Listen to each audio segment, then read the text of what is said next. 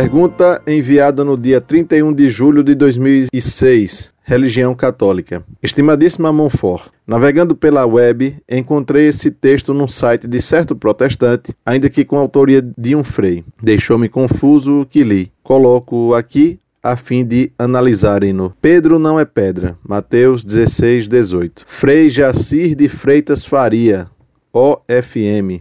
Ordem dos Frades Menores. Os judeus Pedro, Paulo, Tiago, Maria Madalena e tantas outras lideranças da primeira hora do cristianismo foram pessoas importantíssimas na reelaboração do pensamento judaico no cristianismo nascente. Tomemos a figura de Pedro e a sua relação com Jesus. Discípulo fiel ao Mestre, Pedro foi questionado por Jesus: Tu me amas? Três vezes a pergunta foi repetida. Dizer três vezes a mesma coisa tem um significado especial no pensamento judaico. Está ligado à declaração de fé judaica em Deus, expressa no Shema: Escuta, ó Israel. Todo judeu é convocado a professar que Deus é um e amá-lo com todo o coração, alma e as posses. Deuteronômio 6, 4, 9. A fé de Pedro foi colocada em xeque. No momento da morte de Jesus, Pedro negou três vezes antes que o galo cantasse.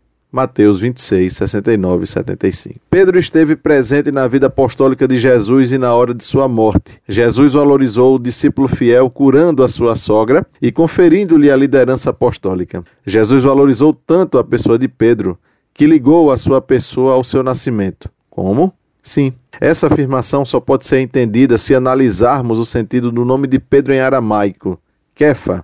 Antes, porém, situemos o nascimento de Jesus. A comunidade de Lucas conservou a memória da ida de José e Maria a Belém para cumprir o decreto de recenseamento estabelecido pelo imperador romano César Augusto. Lucas 2, 1. Estando em Belém, Jesus nasceu, segundo a tradição, em uma gruta e foi colocado numa manjedoura, lugar onde os animais comiam. A manjedoura no nascimento de Jesus tem valor simbólico importantíssimo. O substantivo grego fatné, traduzido como manjedoura, significa também cavidade aberta em uma superfície de um terreno vertical ou inclinado. O povo tinha o costume de escavar as rochas para daí tirarem pedras para construir casas. Os buracos formados nas rochas recebiam na língua familiar o aramaico o nome de Kefa. Daí o significado de Kefa ser gruta escavada na rocha. Aos pobres restava o infortúnio de morar nessas cavernas ou grutas. Kefa e Fatiné têm sentido correlato. Kefa traduz o substantivo grego Petrus,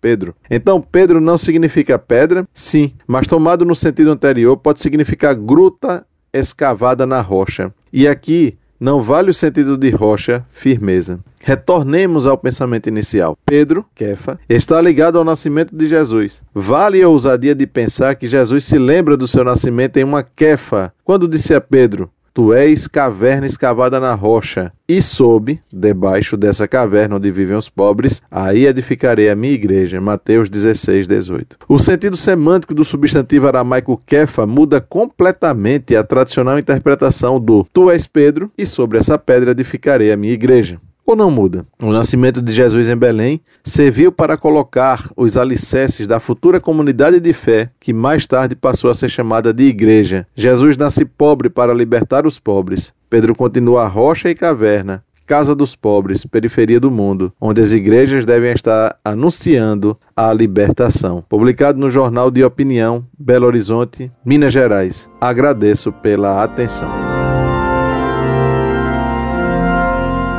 Muito prezado, salve Maria. Com razão você ficou confuso com a confusão feita por esse frei, um frade modernista e da teologia da libertação. Que acrobacias linguísticas e semânticas ele fez para torcer o significado claro do nome Pedro, pedra, e fundamento sobre o qual Cristo construiu sua única igreja. Que ele é modernista se comprova pelo fato de que ele não considera o Evangelho como sendo de São Lucas, mas afirma que é o evangelho escrito para registrar a crença da comunidade de Lucas. Os hereges modernistas afirmam que os evangelhos não foram escritos pelos quatro evangelistas, São Mateus, São Marcos, São Lucas e São João, mas sim que foram registros escritos dois séculos depois de Cristo, registrando os mitos e lendas que as comunidades cristãs teriam criado em torno da figura de Jesus, fazendo com que o Jesus histórico se transformasse mitificado num Jesus da fé.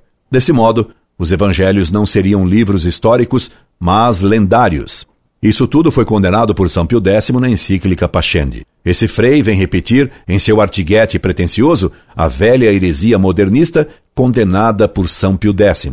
A descoberta de um fragmento do Evangelho de São Marcos na Gruta 7 de Quenhan veio provar cientificamente a mentira dos modernistas que esse frei repete nesse artigo herético. Que ele é da teologia da libertação se percebe pela acentuação demagógica do que os pobres viviam.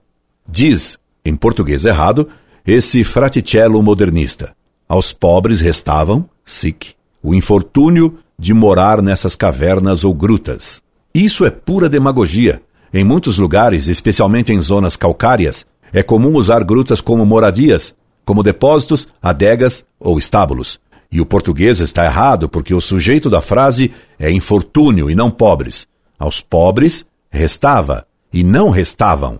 E só saliento esse erro crasso, ginasiano de português, para mostrar que quem pretende fazer demonstração de conhecimento linguístico acaba caindo em erro palmar de simples concordância, porque quem se exalta será humilhado. Que ele é um seguidor da comunista e condenada Teologia da Libertação se comprova pelas seguintes frases dele. O nascimento de Jesus em Belém serviu para colocar os alicerces da futura comunidade de fé, que mais tarde passou a ser chamada de Igreja. Jesus nasce pobre para libertar os pobres. Pedro continua rocha e caverna, casa dos pobres, periferia do mundo, onde as igrejas devem estar anunciando a libertação. Cristo não veio libertar os pobres da miséria, ele veio redimir os homens do pecado original. Por isso, ele não chamou a Gruta de Belém apenas os pobres pastores, ele chamou também os reis. E que contorcionismo para transformar Pedro, igual a pedra, em escavação e gruta. Isso pode enganar quem quer ser enganado com firulas de citações de palavras em aramaico. E é curioso como esses hereges modernistas gostam de citar termos de línguas estranhas ao povo. Eles que odeiam o latim na missa. Incorde e semper, Orlando Fedeli.